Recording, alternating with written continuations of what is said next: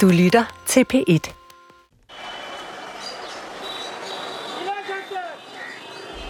Termometeret har sneget sig op på næsten otteogtredive grader. Trafikken snegler sig afsted denne formiddag. Frugtvogne, rullende madboder, rickshaws, scootere, cykler og busser holder som sædvanligt næsten stille i de smalle gader i Calcutta. City of Joy, glædens by. Det er den trettende september nitten syvoghalvfems. Hjemløse har rejst sig fra nattens tilholdssteder på fortovene og er ved at tilberede deres morgenmad langs vejen. Ubestemmelige retter, bestående af affald fra skraldespandene, simrer i beskidte konservesdåser. Køer, hunde og geder vandrer rundt i menneskemængden og stanken. En ubeskrivelig hørm af skrald, tis og ekskrementer fra både mennesker og dyr fylder området, næret af den kvælende varme.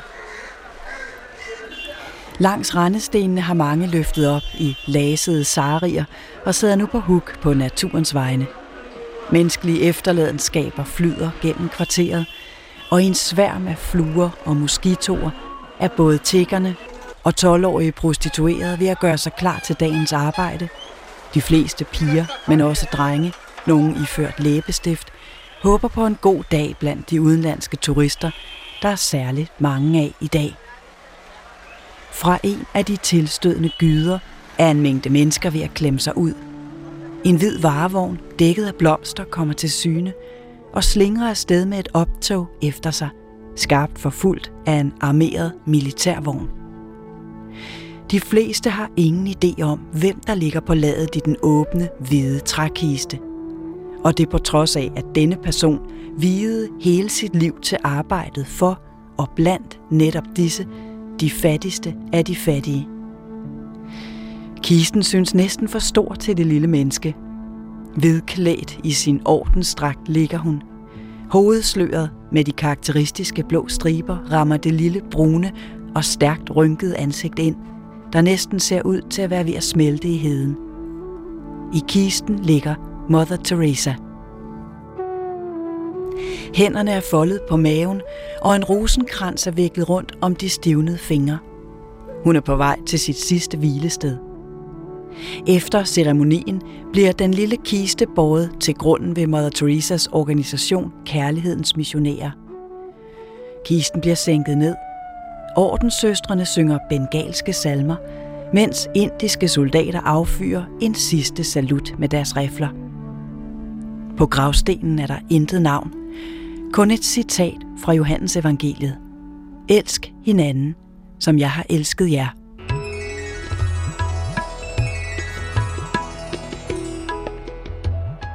The fruit of prayer is the deepening of faith. And the fruit of faith is love. And the fruit of love is service. And the fruit of service is peace. Mother Teresa er symbolet på selve godheden. Modtager af Nobels fredspris og hyldet verden over for sit liv i slummens og de fattiges tjeneste. Men der var en anden side af historien om den lille nonne, hvis stenrige organisation modtog omkring hundrede millioner dollars om året i donationer. En side, der ifølge kritikerne står i kontrast til det billede, de fleste har af hende. Et dybt formørket sind og en lige så formørket og uigennemtrængelig omgang med svimlende pengebeløb. Horrible forhold på organisationens institutioner for børn og døende, og en total ukritisk holdning til, hvorfra pengene kom. I flere tilfælde diktatorer og svindlere. En glødende abortmodstander, et medieskabt brand for den katolske kirke, en religiøs superstar og fundamentalist. To me, the nations who have legalized abortion, they are the poorest nation. I to tusind og tretten publicerede et hold kanadiske forskere fra Universitetet i Montreal med professor Serge Larive i spidsen en rapport med titlen Den mørke side af Mother Teresa. Rapporten bygger på fem hundrede og to dokumenter om Mother Teresas liv og arbejde, og seksoghalvfems procent af den litteratur, der findes om hende, hvilket ikke er så lidt endda. Hvis man googler Mother Teresa, får man ikke færre end fireoghalvfjerds millioner fire hundrede tusind hits. Langt det meste underbygger det billede, de fleste har af hende. En engel, der brugte hele sit liv på at bekæmpe fattigdom og nød i Calcuttas slum. Men når man taler med tidligere frivillige og graver lidt dybere i hendes arbejde, dukker en række dilemmaer op, og et andet billede toner frem.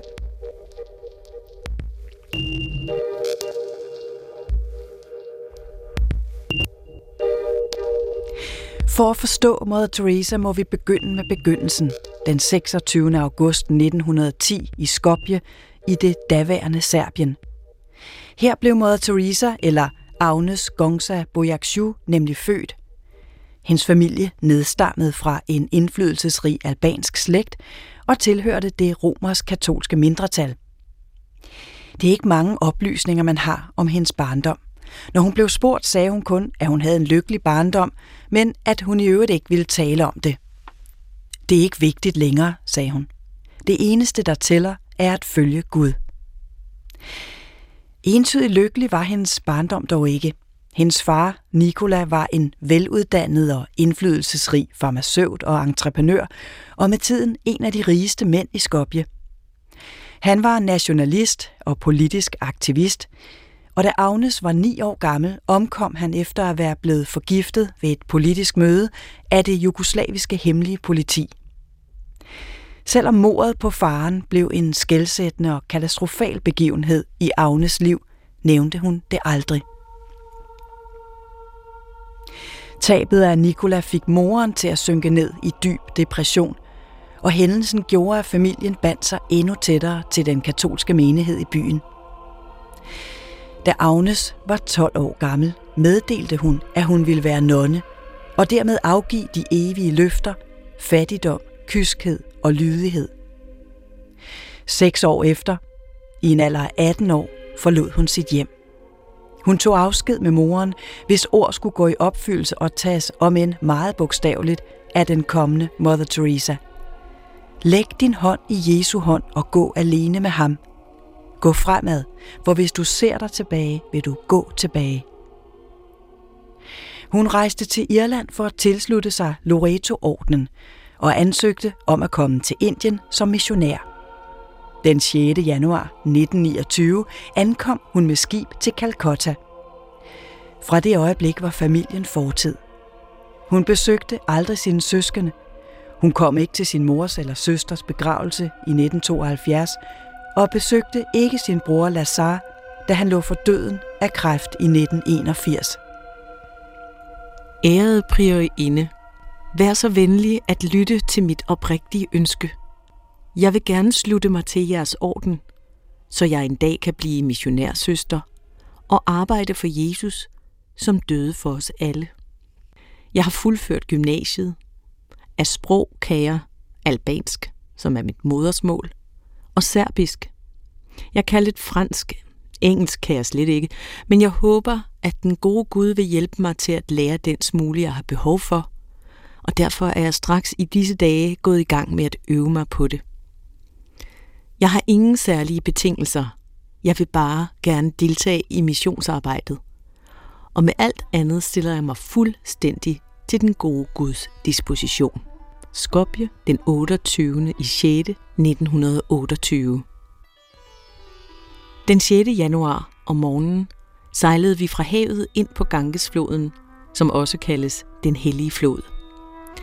Ved at rejse af denne rute kunne vi rigtig få set vores nye hjemland, Bengalen. Naturen er fantastisk.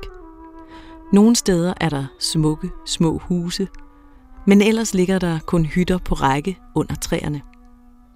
Da vi så alt dette, ønskede vi, at vi snarest muligt kunne komme ind blandt dem. Vi fik at vide, at her er meget få katolikker. Da vores skib landede på kysten, sang vi Te Deum i vores sjæle. Vores indiske søstre ventede på os der, og sammen med dem betrådte vi med en ubeskrivelig lykke for første gang Bengalens jord. Bed meget for os, at vi må være gode og modige missionærer. Søster Teresa bliver udnævnt til at undervise på en pigeskole, og dette job beholder hun, indtil hun forlader Loreto-ordnen for at grundlægge Kærlighedens Missionærer. Hun aflægger de evige klosterløfter i klosterkapellet i Darjeeling i nitten syvogtredive, hvilket er en stor lykke for hende. Men det er også i denne tid, at hun for første gang afslører den mørke side af sig selv i de dybt fortrolige breve, hun skrev til sine skriftefædre, og som hun senere skulle komme til at kæmpe for at få tilintetgjort uden held. ottende februar nitten syvogtredive. Tro ikke, at mit åndelige liv er en dans på roser. Rosen er en blomst, som jeg næsten aldrig finder på min vej. Tværtimod har jeg oftere mørket som min ledsager. Og når natten bliver meget tæt, og det ser ud for mig, som om jeg skal ende i helvede, så giver jeg simpelthen mig selv over til Jesus. Hvis han vil have, at jeg skal derhen, så er jeg parat til det. Men kun på den betingelse, at det virkelig gør ham glad. Men jeg er lykkelig, ja, lykkeligere end nogensinde, og jeg ville ikke for nogen pris ønske at give slip på mine lidelser. I september nitten seksogfyrre blev Mother Teresa sendt på sin årlige retræte i Loreto-klostret i Darjeeling ved Himalaya-bjergene. I toget får hun et kald. Et kald om at følge Jesus ud i slumkvartererne og tjene ham mellem de fattigste af de fattige. Her, den tiende september nitten seksogfyrre, begynder historien om Kærlighedens Missionærer. Hun hører en stemme i sit indre, der siger, kom, kom, bær mig ind i de fattiges huller. Kom, vær mit lys. Klokken otte om morgenen forlod jeg Sankt Joseph's. Ved Sankt Teresas tog jeg Veronika med, og vi gik ud. Vi begyndte ved Taltala og gik ind til hver eneste katolske familie. Folk var glade, men der var børn over det hele. Og hvilket svineri og elendighed, hvilken fattigdom og lidelse. Jeg sagde meget, meget lidt. Jeg vaskede bare nogle sår, lagde nogle bandager og gav medicin til nogen. Den gamle mand, der lå på gaden, uønsket, helt alene, bare syg og døende. Jeg gav ham karboson, og den gamle mand var så forunderligt taknemmelig. Så gik vi hen til Taltala Bazar, og der var en meget fattig kvinde, som jeg tror var ved at dø af sult, mere end af tuberkulose. Hvilken fattigdom. Hvilken virkelig lidelse. Jeg gav noget, som kan hjælpe hende til at sove, men kvinden trænger sådan til at få noget pleje. Gad vide, hvor længe hun holder. Hun var nede på under seksogtredive grader på det tidspunkt. Men hvis jeg havde været i stand til at give hende en kop varm mælk eller sådan noget, ville hendes kolde krop have fået lidt liv. Jeg må prøve at være et sted nær ved folk, hvor jeg let kan få fat i tingene. Når jeg går igennem slumkvartererne, eller kommer ind i de mørke huller, der er Herren altid virkelig nærværende. En af de mest ivrige kritikere af Mother Teresa er den fremtrædende engelske religionskritiker og journalist Christopher Hitchens, hvis frygtløse og særdeles skarpe tunge og pen for længst har gennemboret myten om godhedens ikon. Han mente ikke, hun gjorde noget for at afskaffe lidelse, men derimod dyrke den, ja ligefrem nyde lidelse og smerte, fordi den ifølge hende bragte en tættere på Kristus. At hun førte donatorer bag lyset ved kun at bruge en brøkdel af pengene på de fattige, men langt de fleste på religiøse aktiviteter og konventer verden over. Hitchens mener, at hendes projekt mislykkedes, og at det skyldtes kyniske gamle mænd, der udnyttede hende som et storartet marketingsredskab for deres kirke. She failed, and she was encouraged by cynical old men to carry on doing so because she was a great marketing tool for her church, and I think that they should answer for what they did to her and what they've been doing to us. I think it's been fraud and exploitation yet again. Et af de steder, der har fået mest kritik, er hjemmet for de døende i Calcutta. Hemley Gonzalez er tidligere frivillig hos Kærlighedens Missionærer i Calcutta. Også han var rystet over forholdene og har siden lavet Facebook-siden Stop the Missionaries of Charity. Han arbejdede på hjemmet for de døende, det som Mother Teresa kaldte organisationens skatkammer. I was working in this house called uh, Nirmal Hidrai, which is uh, also known as the Home of the Dying. Mm. And it was supposed to be sort of a hospice. And the the very first curious thing is that there were no doctors or nurses on staff. One of the things that I was in charge of doing was bathing the patients uh, in the morning. And the nuns Nonnerne på de døendes hjem insisterede på, at alle patienter skulle i bad hver dag, uanset deres tilstand. Der var kun koldt vand i bygningen, hvilket chokerede Hemley. Det var meget, meget syge mennesker. Han satte en indsamling i gang for at købe en vandvarmer, fordi han troede, de manglede penge. Men svaret var nej. Han måtte ikke købe en vandvarmer til patienterne. Er det acceptabelt for en organisation, der modtager så mange penge, spørger Hemley. Der var heller ingen læger. Hjemmet var, ifølge Hemley, bare et sted, man smed folk af for at dø. And this is unacceptable for an organization that receives so many, uh, so much, so much funding. Don't you think the world had misunderstood her project? I mean, she was not a social worker, she was a nun. That's a very good question. På spørgsmålet om, hvorvidt verden måske har misforstået Mother Teresas projekt, at hun ikke var socialarbejder, men nonne, svarer han, om ikke det er uacceptabelt, ikke at ville hjælpe folk ud af fattigdom eller tilbyde rimelig lægehjælp.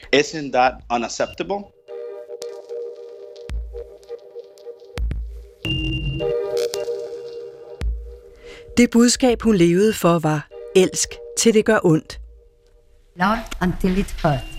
And this is what I bring before you, to love one another until it hurts. But don't forget that there are many children, many children, many men and women who haven't got what you have. And remember to love them until it hurts.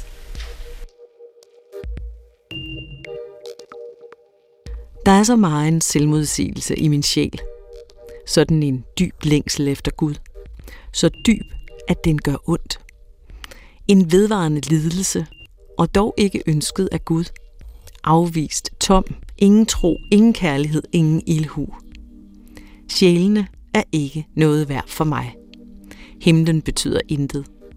For mig ligner det et tomt sted. Tanken om den betyder intet for mig, og dog denne pinefulde længsel efter Gud. Bed for mig, og jeg må blive ved med at smile til ham trods alt. En anden frivillig, Mary Luton, havde også en chokerende oplevelse på hjemmet for de døende. My initial impression was of all the photographs and footage I've ever seen of Belsen and places like that, because all the patients had shaved heads. Mit første indtryk mindede mig om en koncentrationslejr. Alle de kronragede mennesker, der lå på madrasser på gulvet. Ingen stole, ingen have, intet. Det er døende mennesker, og de får ingen smertestillende medicin til at dække de smerter, der følger med terminal kræft. Engangsnåle blev brugt igen og igen, og kun skyllet i koldt vand. Når jeg spurgte til, hvorfor de ikke blev steriliseret, var svaret, hvorfor skulle vi det?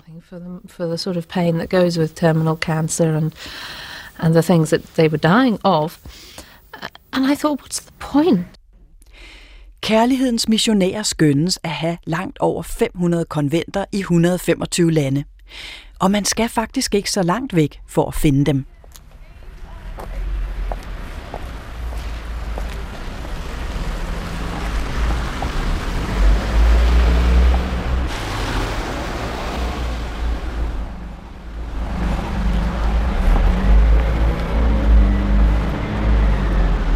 Det er tyve år siden, at fire udenlandske nonner slog sig ned i en gammel fabriksbygning i Sigurdsgade på Ydre Nørrebro.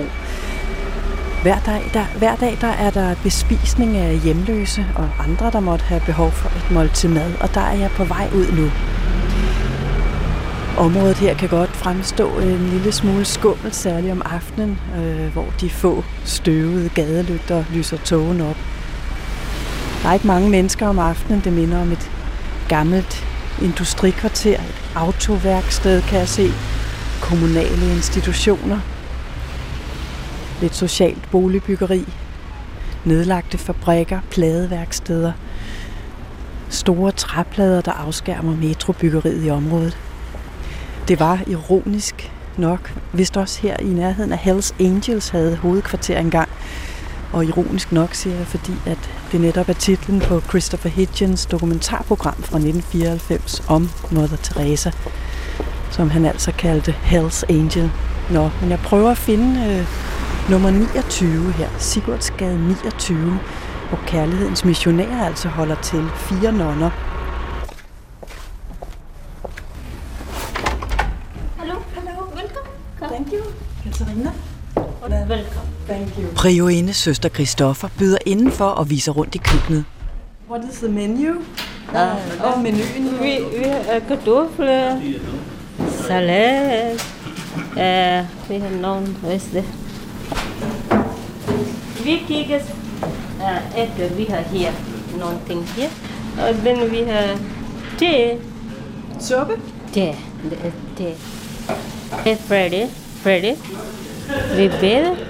Bær mæltig rosenkrans. Sammen. Sammen med dem, der kommer. Ja. Søstrene er ved at stille mad frem på bordene, tallerkener i store stabler, mens folk de kommer ind ad døren, og de små træbord efterhånden bliver fyldt op. And lead us not into temptation, but deliver us from evil. Hail Mary, full of grace, the Lord is with thee. Blessed are thou among women, and blessed is the fruit of thy womb, Jesus. Holy Mary, Mother of God, pray for us sinners, now and at the hour of our death. Amen. I believe in God, the Father Almighty, creator of heaven and earth. Da den tidligere nonne i Kærlighedens Missionærer, Susan Shields, arbejdede i organisationens afdeling i Bronx i New York, var en af hendes pligter at skrive takkebreve til de mange givere, der hver eneste dag sendte tusindvis af dollars til Mother Teresas arbejde for de fattigste af de fattige. Og det var et arbejde, der var til at tage at føle på. femogtyve nonner arbejdede en stor del af dagen med at tage imod og kvittere for de mange checks, der indeholdt beløb på alt mellem fem og hundrede tusind dollars. Særligt op mod jul gik det helt amok. Postbudet bragte fyldte sække med breve, der indeholdt checks, og mange afleverede bare en konvolut på dørtrinet, hvorpå der stod for the poor, til de fattige. Hvor mange penge Kærlighedens Missionærer modtog hvert år, er en velbevaret hemmelighed. Flere internationale instanser har mange gange forsøgt at få indsigt i de mange konti, og selvom det er lov i Indien at oplyse om deres indtægter, ignorerer Kærlighedens Missionærer dette krav. Fortrolige oplysninger er svaret. Men sikkert er det, at en stor del af disse penge er sat ind på en konto ejet af Vatikanets bank i Rom. Og hvad der sker med penge i Vatikanets bank, er en endnu større hemmelighed.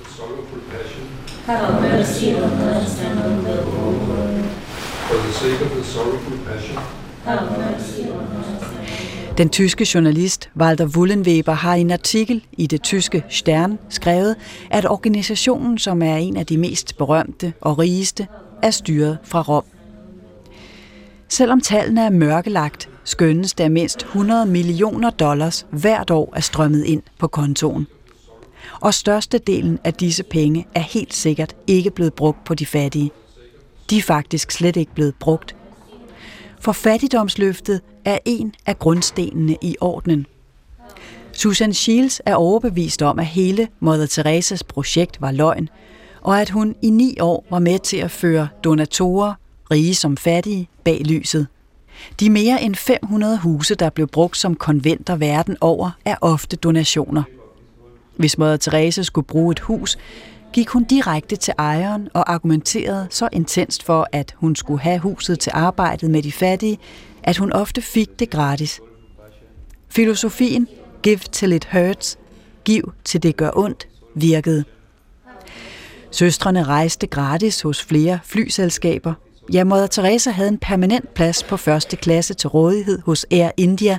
Håndværkere blev opmuntret til at arbejde for søstrene uden løn. Og når søstrene skulle have lægebehandling, opfordredes der til at yde hjælpen i form af donation. Egentlig er det jo smukt at prøve at lære en kold og kapitalistisk verden visdommen i at give. Ikke for andet formål end netop at give. og Mother Teresa var ikke interesseret i penge. Men spørgsmålet er, om hun overhovedet var interesseret i, at de fattige, de døende, de forældreløse børn, de spedalske, der lå henslængt stinkende i rendestenen, skulle få glæde af de mange penge, der var øremærket dem. Det er dilemmaet. Da ordnen fik et hus til AIDS-patienter forærende i New York, ville byens administration installere en elevator, da mange af husets brugere måtte formodes at være handicappede. Det blev afslået. Ifølge Mother Teresa var det et tegn på velstand, der ikke kunne accepteres. Mother Teresa var ikke kritisk med, hvorfra pengene kom, eller i hvilket selskab hun lod sig fotografere. I august nitten firs landede hun i Haiti, et af verdens fattigste lande, der på det tidspunkt var blevet styret med brutal hånd af Duvalier-familien. Præsident Jean-Claude Duvalier, søn af den berygtede slagter Papa Doc, var de smilende værter, og Rolls-Roycen bragte Mother Teresa rundt på sightseeing, mens kameraerne rullede. Bagefter takkede hun Jean-Claude og hans kone, der levede i ekstrem luksus, mens landets befolkning led under sult og undertrykkelse. Og til pressen havde hun kun lovord over for The First Lady, og var imponeret over befolkningens hengivenhed over for dets ledere. Den massive pressedækning var naturligvis guld værd for diktatoren, der ikke forspildte lejligheden til at køre tv-sekvenserne igen og igen på tv, så folket selv kunne se, hvor fantastisk privilegerede de var, nu også med en af verdens mest feterede repræsentanter for det gode selv. Ved et af bordene finder jeg Lone, der kommer her jævnligt. Jeg siger, Mother Teresa, hvem, altså, hvem, hvem er hun for dig? Hvad ved du egentlig om hende? Ikke så meget. Jeg ved bare, at øh, hun er et godt menneske, og som gerne vil hjælpe dem, der ikke har det så godt. Altså dem, der er fattige og ensomt og måske har sygdom eller den slags ting. Jeg ved ikke lige, om hun stammer fra Italien eller hvor. Hun er jo fra Indien. Fra Indien, ja. ja. Men det er rigtig godt. Dem skal, den slags mennesker skal vi have nogle flere af, synes jeg. Og man kan faktisk godt blive lidt rørt af det, for jeg synes, det, jeg synes, det er virkelig, virkelig flot, at, at der er nogen, der hjælper dem, der ikke har så meget. Det kan jeg godt lide. Priorinde søster Christopher fortæller, at hun hørte om Mother Teresa, da hun var lille, og at hun hjalp børn. Hun besluttede selv at ville hjælpe små børn, da hun ikke selv havde nogen far. I heard little about Mother Teresa when I was very young. What did you hear? I heard that she was helping the poor children in India. At that time I did not know many things. So since I had no father myself, so I thought let me help other children.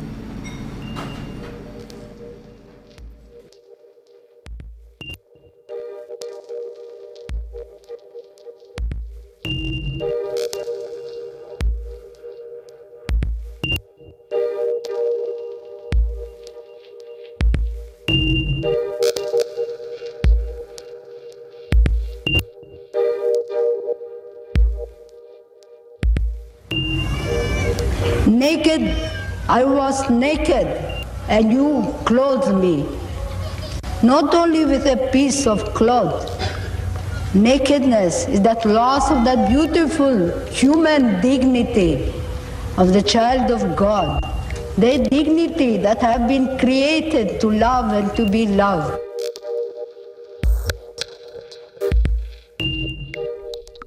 Nu fader. Siden niogfyrre eller halvtreds, denne frygtelige følelse af tab.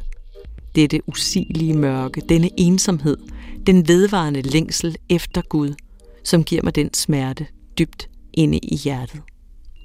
Mørket er så tæt, at jeg virkelig ikke ser, hverken med mit sind eller med min fornuft. Guds plads i min sjæl er tom. Der er ingen Gud i mig. Når længselens smerte er så stor, længes og længes jeg efter Gud. Og så er det, at jeg føler, han ikke vil have mig. At han ikke er der. Himlen, sjæle, det er jo bare ord, som ingenting betyder for mig. Selve mit liv virker som modsætningsfyldt. Jeg hjælper sjæle. Hvorhen? Hvorfor alt dette? Hvor er sjælen i selve mit væsen? Den danske læge og børne- og ungdomspsykiater Nicola Berlin tog også til Indien for at gøre noget godt. Hun arbejdede blandt andet på et af børnehjemmene i Calcutta, og selvom hun godt forstår kritikken, blev det også en stor oplevelse for hende. Du har fortalt mig tidligere, at det var en meget, meget stor oplevelse for dig at være frivillig dernede. Kan du prøve at beskrive, hvor i den oplevelse bestod? Hmm, det var sådan det samlede billede af at være frivillig. Det var øh, ikke kun arbejdet med børnene, det var også, det kan jeg komme tilbage til, det var også en, en kæmpe oplevelse i sig selv, men det var meget det fællesskab, man havde øh, med de andre frivillige, som jo kom fra hele verden. Øh, men det, der nok gjorde mest indtryk sådan trosmæssigt, det var hver morgen at komme til øh, morgenmesse. Jeg husker det, som om det var klokken seks hver morgen, og så det, der hed Evening Adoration. Der var også en ganske særlig person til stede nogle gange. Hvem var det, det var? Jamen, det var ikke kun nogle gange. Det var hver morgen, Mother Teresa, hun var der. Det var jo i tooghalvfems, hvor hun stadigvæk levede, og, og jeg tror ikke, hun var helt rask længere, men hun, hun var der hver morgen. Hvad var dit helt konkrete indtryk af hende? Mm, en meget privat person. Øhm, lidt introvert privatperson. Nu er du jo læge og, og øh, børnepsykiater, og når du kigger tilbage med sådan øh, faglige briller dengang, var der så noget, hvor du tænkte, at ah, det var vist ikke helt ideelt øh, i den måde, at det foregik på? Jeg var utrolig stille i det rum i forhold til, at det var fyldt med små børn. Altså forestil dig, at det var danske børn, tyve til tredive danske børn, man stillede i trammesengen og bare øh, forventede, at de skulle passe sig selv. Jeg kan godt forestille mig, at der ville blive skrig, og de ville prøve at komme ud, og det ville de ikke finde sig i. Men de her børn, de var jo, det var jo det, der var så skræmmende, at der var så tavst og stille. Øhm. Så der var mange af dem, der led af deprivationssyndrom formentlig, altså simpelthen fysisk øh, mangel på kontakt. Der var også en, en, en, en særlig politik omkring det her, kan jeg forstå på stedet. Hvad var det? Deres politik var, at vi ikke må tage de børn op i trammesengene. Og det var, fordi de sagde, at det jo ikke altid, vi kan regne med jer frivillige. For eksempel under regntiden, der er jo ikke særlig mange frivillige. Og hvis børnene så bliver forkælet i at blive taget op hele tiden, så vil de være mere krævende, når der ikke længere er frivillige. Så de ønskede, at vi skulle lade børnene ligge. Så var der en gang, hvor søsteren, hun var ude af rummet. Og så sad den en lille pige, som hele tiden sad med armene lige så stille oppe. Og så kunne jeg ikke lade være med, at hun rakte armene op, så kunne jeg jo ikke lade være med at tage hende op. Og jeg vidste godt, det skulle jeg jo ikke, eller det måtte jeg i hvert fald ikke.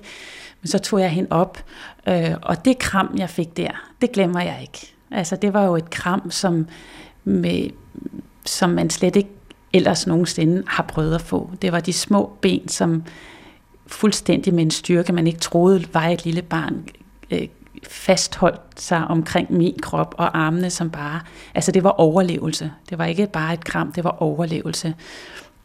Og så stod vi der, og jeg kunne ikke lade være med at kramme lige så hårdt tilbage, og det var et utroligt intenst øjeblik, og jeg ved ikke, hvor lang tid vi stod sådan, formentlig nok fem minutter, helt stille og krammede. Og så kom søsteren desværre tilbage, og jeg vidste ikke, hun kom så hurtigt tilbage, så kiggede hun med sin, over sine briller, med sine lidt skrappe øjne, og jeg satte hende så ned igen. Og så skreg hun. Og hun skreg i lang tid, og der blev ligesom, ah, vent lidt øjne, og nu igen. Og, og i virkeligheden var det jo et tegn på, der kom liv i pigen igen. Ikke? Men det blev jo af søstrene øh, tolket som, at nu var der et besværligt barn, som krævede pludselig rigtig meget opmærksomhed. Og jeg husker det faktisk, som om hun skreg næsten halvanden time.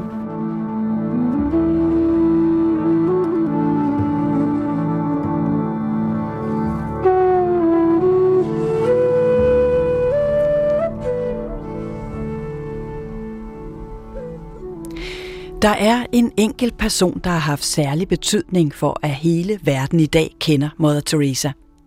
En person, der stod bag en nøje planlagt mediestrategi, nemlig den berømte og berygtede journalist på B B C, Malcolm Muggeridge.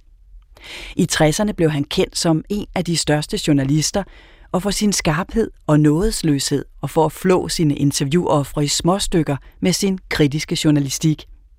Han var glødende ateist og kommunist. Han blev i nitten niogtres bedt om at tage til Calcutta og lave et interview med en på det tidspunkt relativt ukendt nonne, og det blev for ham personligt en skelsættende oplevelse. Muggeridge konverterer til katolicismen og gør det til sin livsopgave med og gennem Mother Teresa at kæmpe for katolske mærkesager som abort og præventionsmodstand. Deres venskab og alliance holder livet ud, og det er Muggeridge, der står bag arbejdet med at få Mother Teresa indstillet til Nobels fredspris. Der er i første omgang nogen skepsis, for det er ikke just verdensfreden, man forbinder hende med, men i nitten nioghalvfjerds lykkedes det, og Mother Teresa kan gå på podiet foran en sal fuld af folkevalgte demokratiske statsledere og holde sin takketale. Det er i denne tale, at hun ytrer, at den største trussel mod verdensfreden er abort, og der har nok siddet et par politikere, der ikke helt vidste, hvilken grimasse der kunne passe. And I feel one thing I want to share with you all.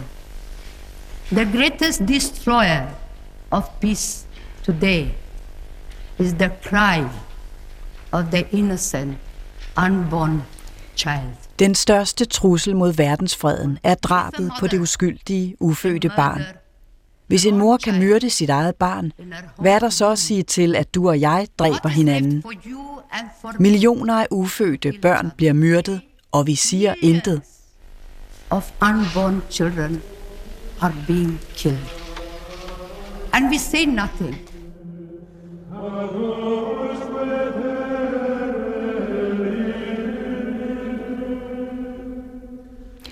I to tusind og tre saligkårede pave Johannes Paul den anden Mother Teresa. Det er første skridt på vejen til at blive helgenkåret i den katolske kirke. Der skal foreligge to mirakler for, at det kan komme på tale at helgenkåre en person. Og for ganske nylig blev det andet mirakel, som angiveligt skulle have fundet sted efter forbøn til Mother Teresa, godkendt. Så det skulle være sikkert og vist, at helgenkåringen finder sted, her i det paven har udnævnt til at være barmhjertighedens år. Der er meget på spil for den katolske kirke, for en helgenkåring betyder god omtale, prestige og magt. Niels Christian Witt er doktor i teologi og har forsket i mirakler og mirakelkommissionen. For, for Vatikanet er det vigtigt med disse helgenkåringer, også i moderne tid, øh, hvor troen på mange måder er udfordret. Og der er Mother Teresa, hun er jo på mange måder en Øh, religiøs superstjerne, kunne man sige. Samtidig med, at det er jo kommet frem i de senere år, at hun har været også selv et meget skrøbeligt menneske. Hun levede jo en dyb troskrise i mange af de år, hvor hun virkede som en, der kæmpede for de svages øh, rettigheder og de svages nød. Og det, der, det er kommet bag på rigtig mange mennesker, at så stort et forbillede selv kunne have trosprøvelser. Jamen, jeg tænker helt klart, at at helgenkåringsprocesser er jo også for den katolske kirke et vigtigt anliggende. Og øhm, det plejer jo også at være ordensgrundlæggere, som, som er dem, man, man satser, eller man ønsker skal blive helgenkåret, fordi de har så stor betydning for så stor gruppe af mennesker. Øhm, og i Mor Teresas saligkåring, der var det jo, at det gik virkelig stærkt. Det var Johannes Paulus den anden, som Øh, virkelig også kendte Mor Teresa personligt, anså hende for at være en fantastisk person, og han ønskede, at det ikke skulle tage for lang tid. Og i, den, i det tilfælde, der har der været kritik netop også af det grundlag, hvormed hun bliver øh, saligkåret. Det er dog ikke sikkert, at diskussionerne om, hvorvidt Mor Teresa var en helgen eller ej, holder op. Øh, jeg tænker om en person, som har været så kendt og har været så stor et omdrejningspunkt for katolsk teologi, og man må også huske ganske konservativ katolsk teologi, som hun har været repræsentant for. Der vil der altid være meget stor blæst, og det har der været omkring Mor Teresa. Trods hendes, trods hun havde fået Nobels fredspris øh, langt tilbage, øh, så var der meget stor blæst omkring hendes virke, både mens hun levede og også efter. Og der er mange ubesvarede spørgsmål. Hvordan skal man for eksempel betragte den psykiske tilstand, Mother Teresa befandt sig i en stor del af sit liv? Det dybe mørke og desperate fortvivlelse, var det et udtryk for en dyb depression, eller et udtryk for det, som i den kristne mystik kaldes sjælens mørke nat? En tilstand af et tilsyneladende gudsfravær, af dyb krise, der går forud for oplysning og den endelige forening med Gud. Mørket er så mørkt, og smerten så smertelig. Men jeg tager imod, hvad han end giver, og jeg giver, hvad han end tager. Folk siger, at de drages nærmere til Gud, når de ser min stærke tro. Er det ikke at føre folk bag lyset?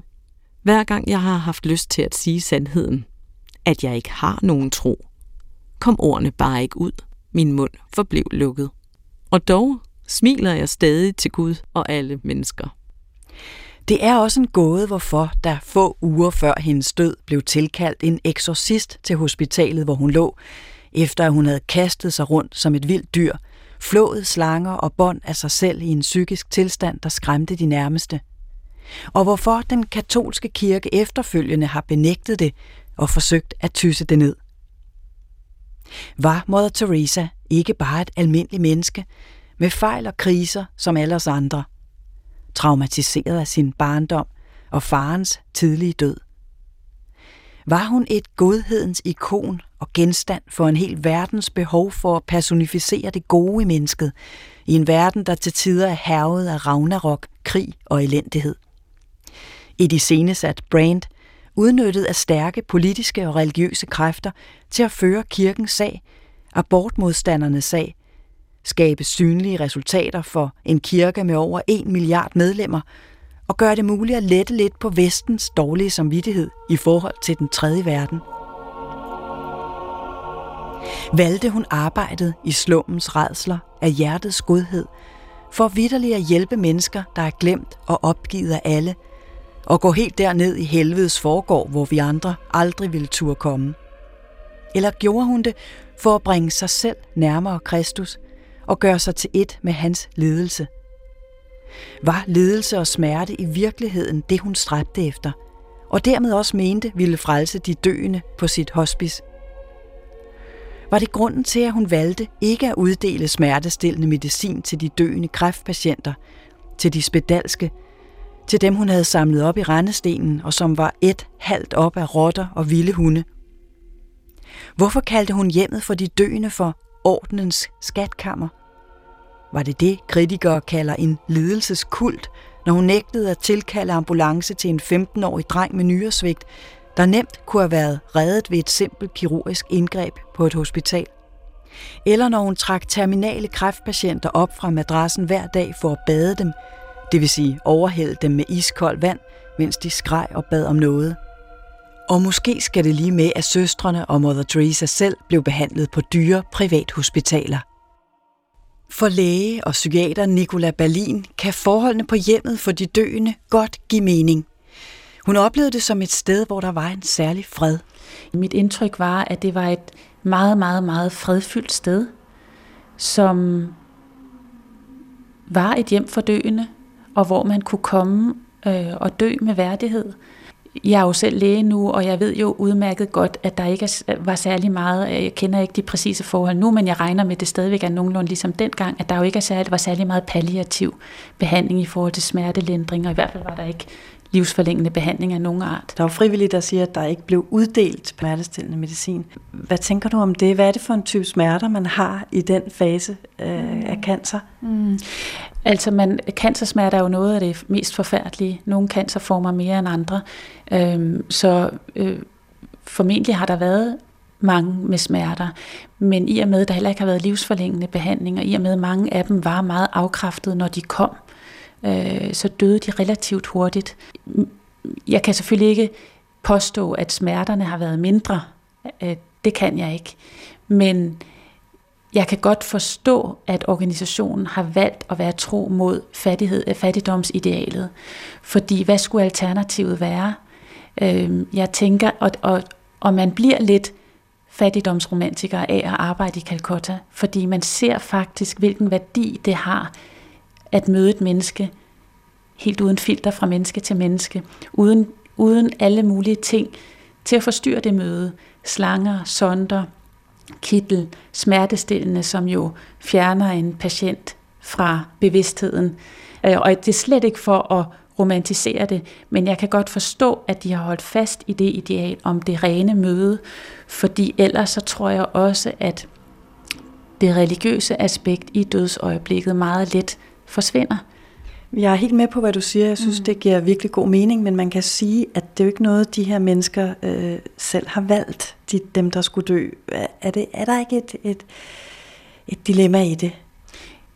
Jo, der er et dilemma, men i Danmark vælger vi jo heller ikke faktisk altid, hvordan vi ønsker at dø, og hvilken behandling vi ønsker at få terminal. Der er jo en kæmpe diskussion om det, og faktisk er der mange patienter, som holdes i live, selvom de dybest set ikke vil det, fordi vi er så angste for at spørge patienterne om deres ønsker. Øh, fordi der er en så stor berøringsangst i forhold til døden, og, og selve dødsprocessen. Og øh, hvis man har en stærk tro, så er selve dødsøjeblikket jo et magisk øjeblik, ligesom fødslen, og der skal man, der skal man her fra livet, og man skal videre til noget andet. Men, men, men der er også, øh, altså noget af kritikken går jo også på, at det var forfærdelige hygiejniske forhold, og engangsnål blev brugt igen og igen, og tuberkulosepatienter, øh, der, der, altså, de blev ikke isoleret og sådan noget, og jeg mener, organisationen har haft masser af penge, der, mm. det har jo ikke, altså de var jo rige, mm. hvorfor, hvorfor skulle det være sådan? Jamen, organisationen var vel ikke øh, rig. Jeg ved godt, den var jo meget, meget rig. Øh, men Mother Teresa fastholdt jo at leve selv i fattigdom. Søstrene fastholdt øh, at gå ind som søstre i, i kærlighedsmissionærerne under den præmis, at de skulle leve i faktisk yderste fattigdom med de fattige. Men kan du ikke forstå omverdenens forventning om, at de penge, de millioner af dollars, at der er en forventning om, at, at de blev brugt på en anden måde? Jo, det kan jeg sagtens.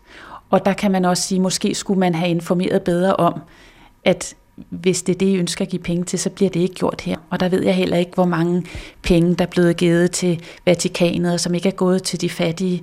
Øhm, det ved jeg ikke nok om, men jeg kan bare forestille mig, hvordan det er blevet sådan. Og at det ikke bare har været øh, mangel på omsorg, eller et eller andet andet, men faktisk idealet om at bevare øh, fattigdommen i, øh, i det her møde. Altid smilende. Sådan siger søstrene og folk.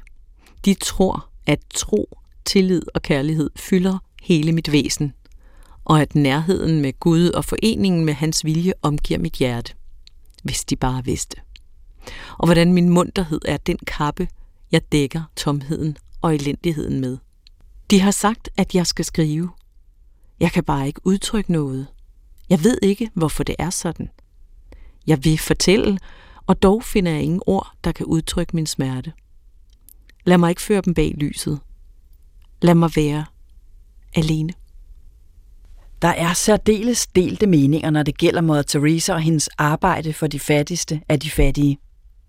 Som i denne tv-debat fra en engelsk tv-station, hvor kunstnere, menneskerettighedsforkæmpere og feminister og tidligere volontører diskuterer livligt, hvorvidt man kan forstå hendes projekt uden at have sans for det spirituelle, og hvorvidt det er kærlighed at genbruge nåle igen og igen på syge mennesker, og endelig, at de fattige næppe betragter deres lidelse som vidunderlige og hellige. She believed only in religion. Mother Teresa believed in love.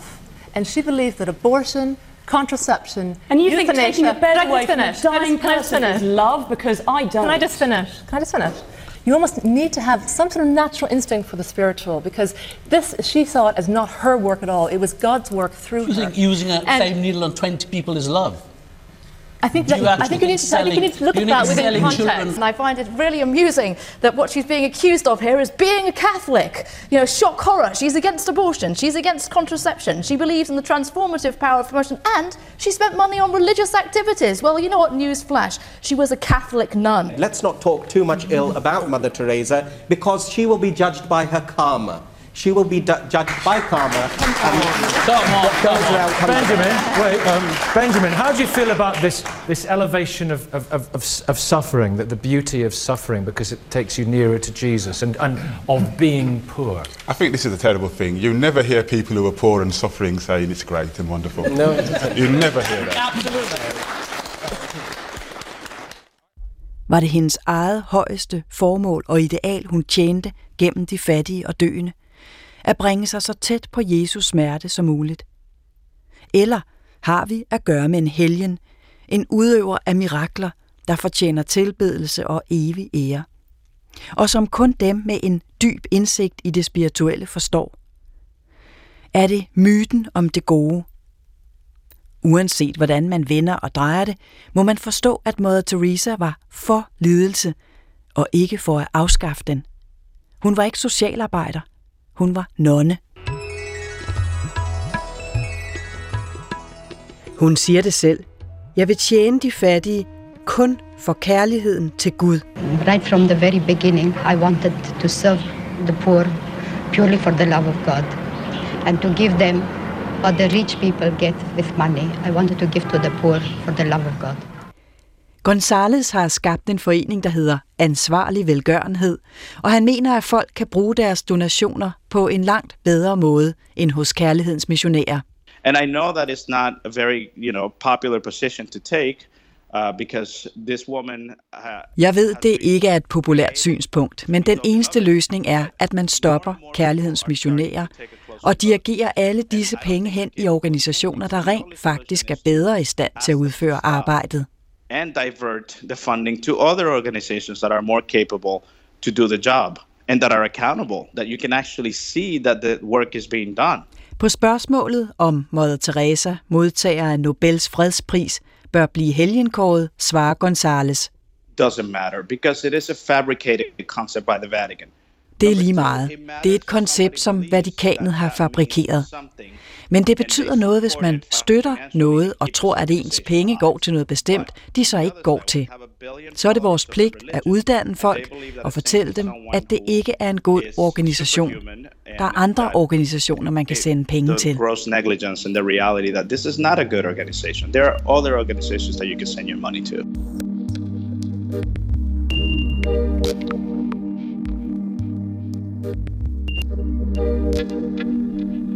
I løbet af nitten halvfemserne udviklede Mother Teresa et nært venskab med den amerikanske multimilliardær Charles Keating, der stod til ti års fængsel i en bedragerisag, der sammenlagt kostede amerikanske skatteydere mere end fem hundrede milliarder dollars. Der blev ikke stillet spørgsmålstegn ved, hvor pengene kom fra, da Keating donerede over en million dollars til Mother Teresa. I tilgift stillede han sit private jetfly til rådighed, og Mother Teresa kvitterede med prestigefyldt publicity og et brev til anklageren i retssagen, der indtrængende argumenterede for, at Keating skulle benådes. Anklageren Paul Turley, der gik ud fra, at Mother Teresa ikke kendte til sagen, eller hvor de penge, Keating havde givet hende, kom fra, opfordrede venligt Mother Teresa til at levere de mange penge tilbage til deres rette ejere, og dermed redde dem fra den totale ruin. Kontakt mig venligst, så vil jeg sætte dig i forbindelse med disse penges rette ejere, fattige mennesker, der i flere tilfælde slet ikke kunne tale engelsk, skrev han. Brevet fra Paul Turley forblev ubesvaret, og pengene blev aldrig returneret.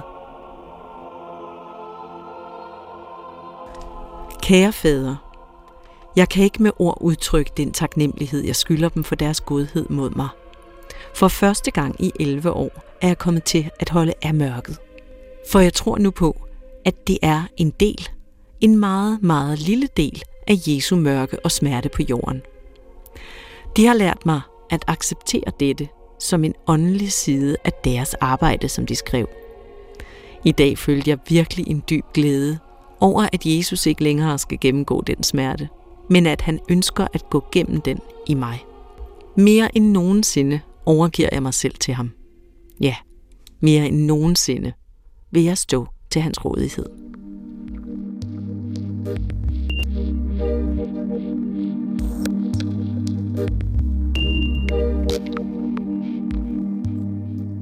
Hvis jeg nogensinde bliver helgen, bliver jeg helt sikkert en mørkets helgen, sagde Mother Teresa i et brev til sin skriftefar. Den femte september nitten syvoghalvfems om aftenen var der strømsvigt i bydelen, og dermed også i moderhuset på Lower Circular Road i Calcutta. Husets nødstrømsystem virkede af uforklarlige grunde heller ikke, og bygningen lå henlagt i mørke. Den syvogfirs-årige Mother Teresa klagede over smerter i ryggen, og hendes tilstand forværredes time for time. Der blev tilkaldt en præst og en læge. klokken enogtyve tredive sov Mother Teresa ind i mørke. Godhedens ikon og et forbillede for en hel verden sluttede sin rejse i tjeneste. De mange paradokser omkring hendes liv og mission må eftertiden selv bakse med. Hemmeligheden om sit formørkede indre fik hun ikke lov at tage med sig i graven i baghaven til huset på Lower Circular Road. Det formodes, at helgenkåringen finder sted i Vatikanet i Rom på hendes dødsdag til september.